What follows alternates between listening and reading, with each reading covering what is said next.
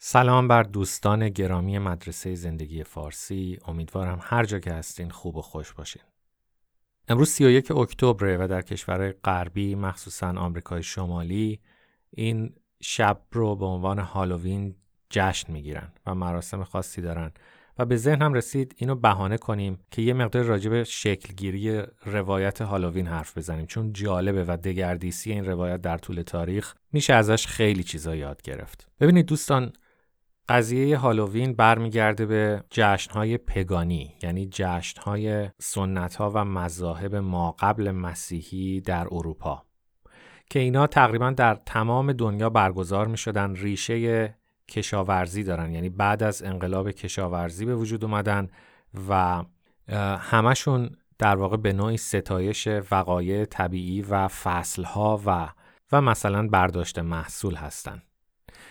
خیلی شباهت دارن به جشنای دوران ما قبل زردشتی ایران که ازشون مثلا نوروز یلدا و جشنهای زرتشتی بعدی باقی مونده. از بین وقایعی که مرتبط با فصلها بوده و همه این ملت ها یا فرهنگ های باستانی جشن می گرفتن انقلاب زمستانی انقلاب تابستانی که معادلش اگه دقیقش رو بخوایم بگیم بر اساس یه تقویم دقیق تقویم جلالی که بعدها به وجود اومد میشه مثلا اول تیر اول دی و اعتدال بهاری که میشه اول فروردین و اعتدال پاییزی که میشه اول مهر.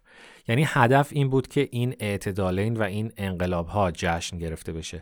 حالا در دوران باستان خب اینا دقیق طبیعتا نبود و وقایع به این دقت نبوده.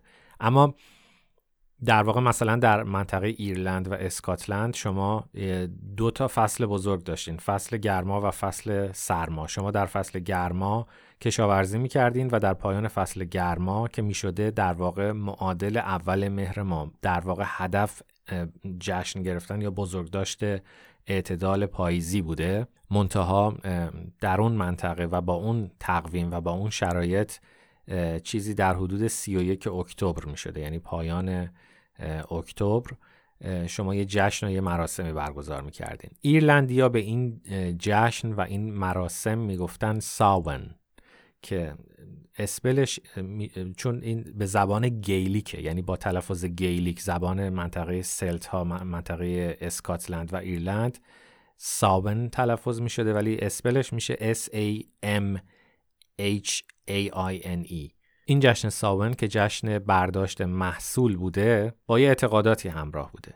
یکیش این بوده که در این زمان مرز بین جهان زندگان و مردگان کمرنگ میشه. یعنی ارواح دسترسی پیدا می‌کنن به جهان زنده ها و شما باید یه جوری یه فدیه یه قربانی یه چیزی پرداخت بکنین که این ارواح اگر ارواح خبیسه باشن شما رو اذیت نکنن. و خب طبیعتا اون فدیه از جنس محصولی بوده که برداشت می‌کردن اون نظری که می‌دادن محصولشون بوده و در دنیای باستان چه چیزی با ارزشتر از سوخت که شما در تمام جشنات جشنایی که در زمستون گرفته می‌شده مثل جشن صده ایرانیا و جشنایی که حتی در تابستون گرفته می‌شده شما آتیش روشن می‌کردین. تمام جشنایی مثل جشن چهارشنبه سوری حتی در آینهای زرتشتی در جالبه که اون باور به اینکه مرز بین جهان زندگان و مردگان کم رنگ میشه یا همون در سنت زرتشتی میگن فر و هر مردگان به جهان زندگان برمیگرده این اول نوروز بوده که این اتفاق میافتاده دیگه.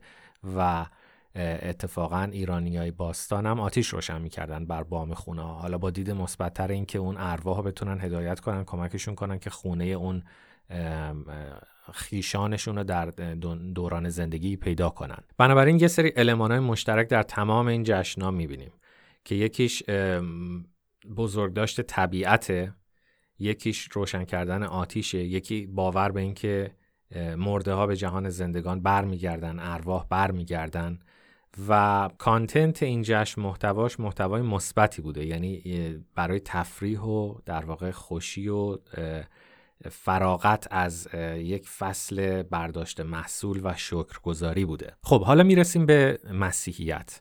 مسیحیت حاکم میشه بر تمام این سرزمین هایی که این باورها درش وجود داشته و بعد چی کار بکنه با اینا. این اتفاقیه که اصلا در واقع هالووین رو من بهانه کردم که در مورد این صحبت بکنم.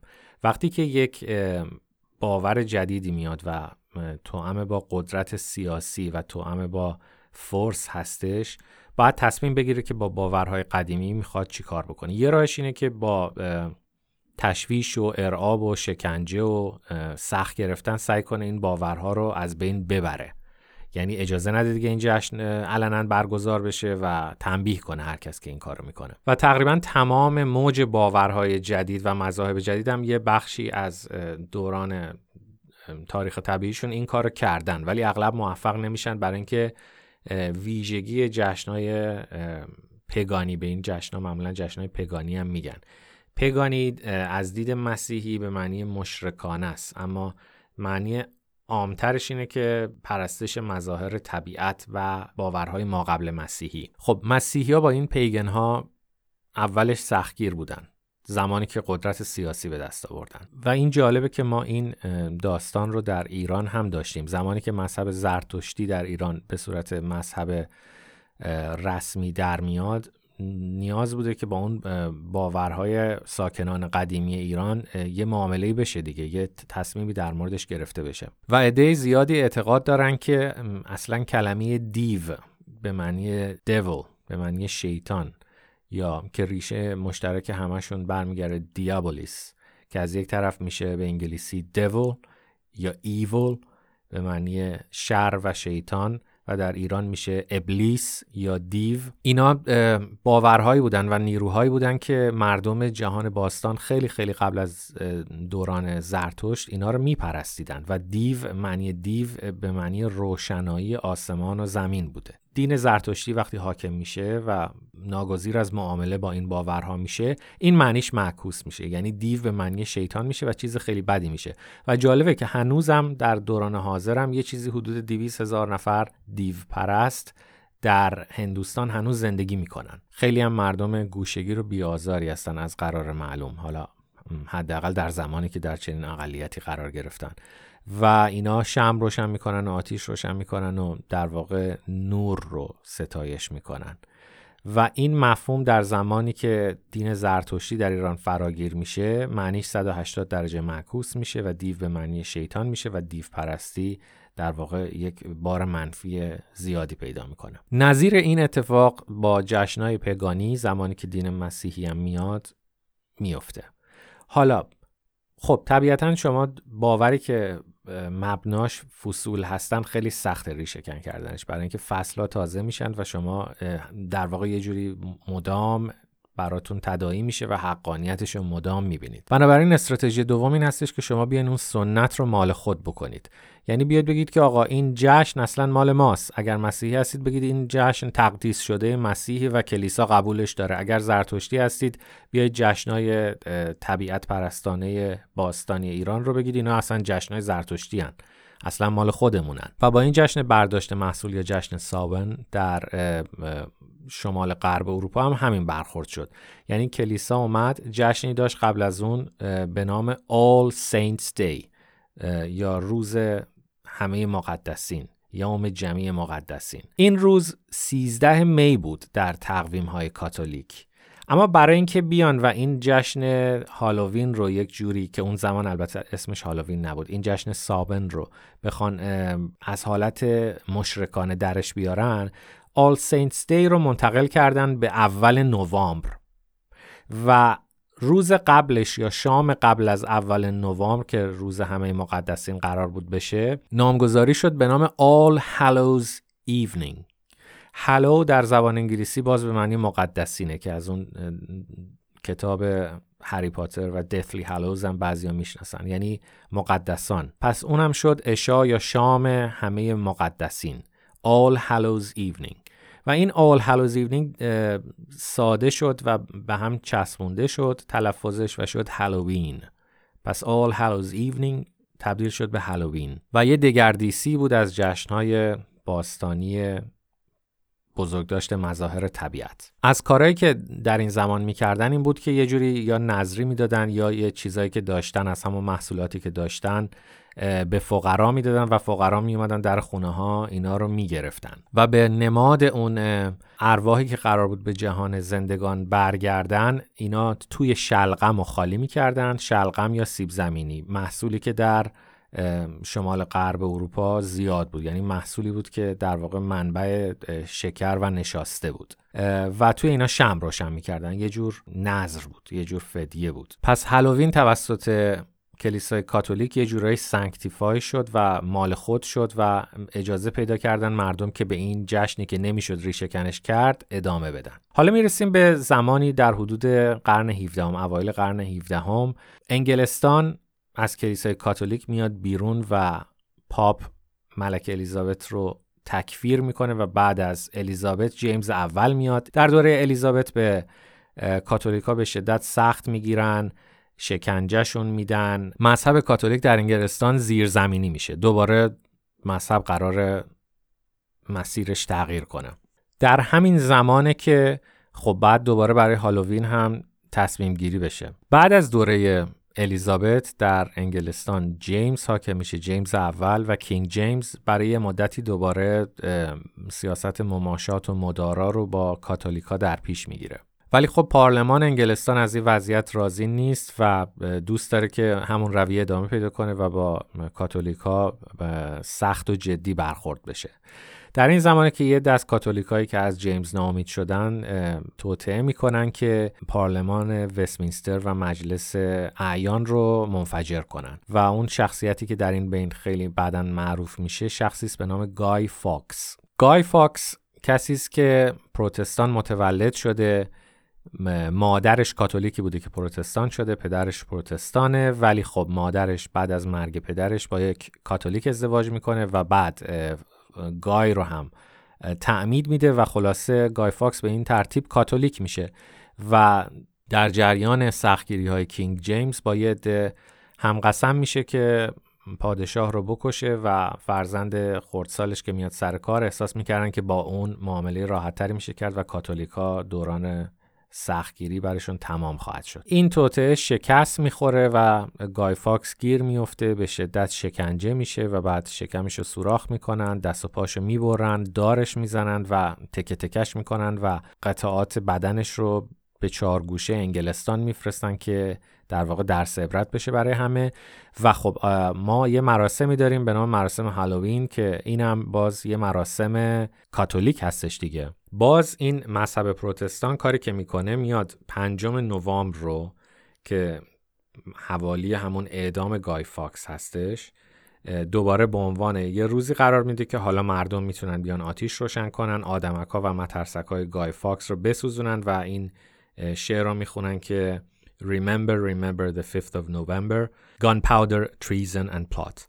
یعنی باروت، خیانت و توطعه یا دسیسه. یعنی باز انگلستان پروتستان میاد یه ذره تاریخ رو جابجا می‌کنه. هالووین رو از 31 اکتبر یک نوامبر می‌کشه 5 نوامبر و اینو تبدیل می‌کنه به این جشنی که در واقع مردم در اون قرار توطعه کاتولیک ها علیه پروتستان ها رو به یاد بیارن.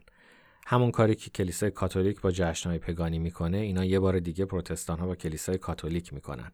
و اون نظری دادن یا پول جمع کردن فقرا در این شب رو یه بچه هایی در کوچه ها میچرخن و میگن penny for the guy penny for the guy و پول جمع می‌کنن. خونه ها و اینا بهشون پول میدن و این گای در واقع بهانه میشه برای اون قضیه. باز زمان میگذره و این جشن در مناطقی که کاتولیک موندن مخصوصا ایرلند کاتولیک به همون سبک سابق به نام هالووین ادامه پیدا می‌کنه. بعد از اون قحطی که قحطی که انگلستان در ایرلند ایجاد می‌کنه و عده زیادی از ایرلندیا میمیرن بعضیا میگن تا یک سوم جمعیت تا یک دوم جمعیت ایرلند در اثر این قحطی ها از بین میرن. ایرلندی های زیادی به آمریکا مهاجرت می‌کنن و این رسم و مراسم هالووین رو با خودشون از دنیای قدیم می‌برن به دنیای جدید و آمریکا. در اینجا یواش یواش اون خالی کردن شلغم و سیب زمینی تبدیل میشه به خالی کردن کدو. برای اینکه هر جا رسم باید با اون محصول اون منطقه و با جغرافیا سازگارش کرد دیگه. و خب یه کاروینگ هم درش ایجاد می‌کردن کندکاری هم داخل کدو می‌کردن و کدو رو ترسناک می‌کردن و شم روشن می‌کردن. و این دوباره میشه مظهر ارتباط بین جهان مردگان و زندگان. یه چیز دیگه که در هالووین بارز هستش اینه که بچه ها از خونه به خونه میرن و شکلات آب نبات و اینا می‌گیرن و میگن trick or treat یعنی اینکه اذیتتون کنیم یا جایزه میدین. در واقع یه جور باج سیبیل گرفتن بوده. ایرلندی های فقیر در اون زمان وقتی می‌رفتن در خونه انتظار داشتن که اغنیا یه کمکی بهشون بکنن و یه چیزی بهشون بدن. همون چیزی که تو انگلستان هم تبدیل میشه به penny for guy و اگر این کارو نمی‌کردن یعنی دنبال دردسر میگشتن و این تریک یعنی همون یعنی دردسر یعنی اذیت کردن یعنی گول زدن. خیلی هم جدی بوده. یعنی مثلا می‌رفتن و اون پرچین رو که گاو گوسفندا رو داخل زمین نگر می داشتن بر می داشتن و گاو گوسفندا رو هدایت می‌کردن و در واقع گله رو از حصار میکشیدن بیرون یا شیشه ها رو میشکستن. بعضی موقع خونه ها رو آتیش می‌زدن. یعنی کاملا یه باجگیری و یه نوع تهدید بوده. مراسمی که در هالووین برگزار می‌شده و همون جور که گاهی وقتا چهارشنبه سوری تو کشور ما هم خطرناک میشه و شهرها تبدیل به مناطق جنگی میشن در هالووین هم همین اتفاق میافتاده و مراسم هالووین مخرب می‌شده و این حتی تا دهه 20 در آمریکا ادامه داشته. مخصوصا در دوره Great Depression فقرا که زیاد شدن trick or treat باج گرفتن هم خیلی حالت جدی تری داشته. پس زمانی می‌بینیم که هالووین sanctify می شده و تقدیس می شده به عنوان یکی از جشنهای تقویم کلیسای کاتولیک. زمانی می‌بینیم که weaponize شده توسط پروتستان ها علیه کاتولیک ها به عنوان تروریسم و در واقع بزرگداشت شکست خوردن یک حادثه تروریستی. بعد میاد به آمریکا و می‌بینیم که از طرف فقرا علیه اغنیا استفاده میشه و آخرین در واقع دگردیسی هالووین اینه که کامرشالایز شده الان یعنی به صورت تجاری از ازش استفاده میشه. یعنی جنبه تجاری پیدا کرده به طوری که الان مخصوصا در آمریکای شمالی دومین مناسبت محبوب بعد از کریسمسه. در سال 2016 15 میلیارد دلار هزینه این جشن بوده. فقط 400 میلیون دلار هزینه لباس و اون کاستوم و در واقع اون شکلک هایی بوده که برای سگ و گربه ها خریداری شده. و الان تزیناتی که مردم می‌کنن کدویی که می‌خرن کاروینگی که درست می‌کنن و همه اینا در حقیقت جنبه تجاری پیدا کرده. فیلم های زیادی ساخته میشه. اون شکلات و treat ی که باید خانواده ها به اون بچههایی که الان میان و قاشق زنی می‌کنن فروش اونا همه اینا تبدیل شده به یک business بزرگی که بسیار بسیار هم پرسوده. نظیر این داستان رو شما می‌تونید در هر سنت تاریخی و باستانی ببینید که یه همچین تطور و تحولاتی رو طی می‌کنه. از یه جشن کشاورزی و طبیعت ستایانه تبدیل میشه به یه جشن مذهبی بعد سیاسی میشه و جنبه های تجاری پیدا می‌کنه. به نظرم اومد که این مثال بدی نیست از تحول روایت به طور کلی و هالووین رو بهانه کردم که در مورد روایت حرف بزنم. بنابراین خیلی ساده نبینیم هر چیز رو فکر کنیم که هر رسمی که امروز می‌بینیم و جنبه تجاری داره دیروز و پریروز خلق شده اینا ریشه های خیلی قدیمی داره. و روایت هایی که باقی میمونن و هر دفعه در تاریخ به نحوی ظهور دوباره پیدا می‌کنن معمولا ریشه در طبیعت در جغرافیا در اقلیم و در حقیقت در چیزی فراتر وراتر و قدیمی تر از حضور انسان بر این سیاره دارن. روزتون خوش باشه امیدوارم که سالم باشین و این اپیزود مفید بوده باشه.